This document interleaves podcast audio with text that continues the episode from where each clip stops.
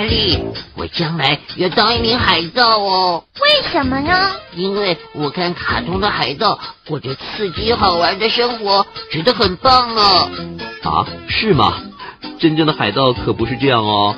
嗯，要不然呢？海盗其实是海洋上的劫掠者。海盗活动出现于航海者航行于世界海域之后不久，并且从此对航行构成了威胁。在帆船的年代，这些凶险罪犯驾驶的船速度是最快的，他们劫掠毫无防备的船只，抢取他们的贵重货物。有些海盗集团还弄沉船，杀死船员以掩盖罪行。最著名的海盗是三个世纪前活动在加勒比海袭击船只的海盗。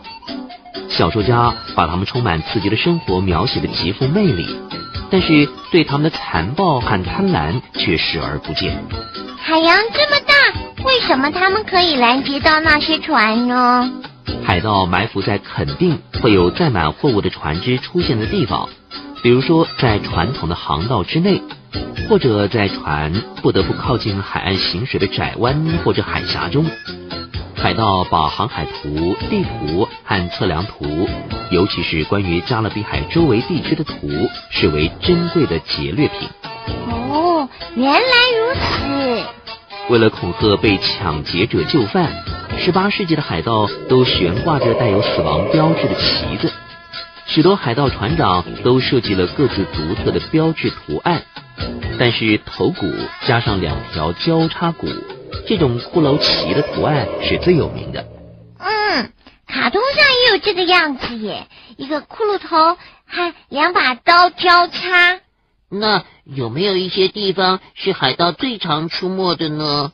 有啊，地中海的海盗活动历史悠久，早在两千五百年前，海盗就开始袭击富有的希腊和罗马船只。在十六世纪的时候，马耳他海盗，也就是基督教海盗，和来自北非的回教徒海盗发生了冲突。加勒比海是财货最多的劫掠场所。十六世纪初啊，有关载满黄金的西班牙财宝船的故事，吸引了一代又一代的海盗来这里发财。他们被称为西印度海盗。海盗袭击船的货舱之后，会再洗劫船上的乘客。在往返印度洋的船上，可以截获的财物特别多，因为所有驶向印度和中国的商船都航行于这条航线。但是由于海盗们常常会挨饿或者生病，因此许多的海盗呃着重食物、药品和食品更甚于财宝哦。哦，那历史上有没有记载有名的海盗呢？有啊。英国的海盗爱德华·蒂奇，绰号是黑胡子，是当时最有名的海盗。在18世纪时，在美国沿岸从事劫掠船只的海盗勾当。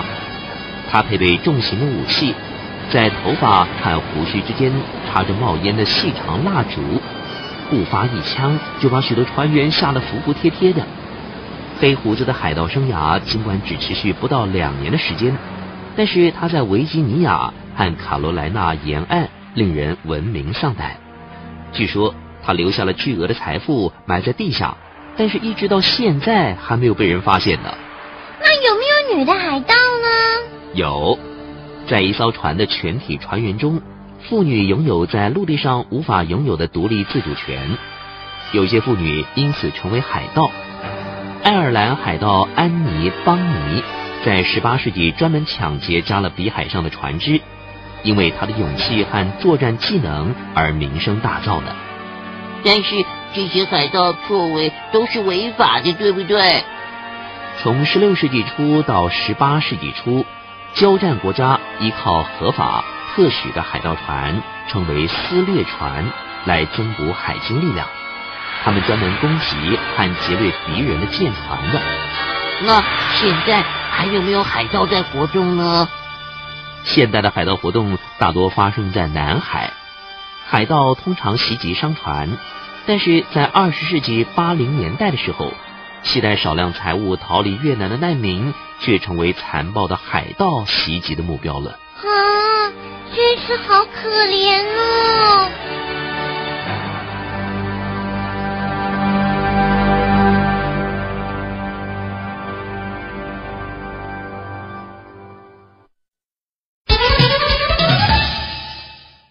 小朋友，你对我们生存的太阳系里的九个行星，你了解多少呢？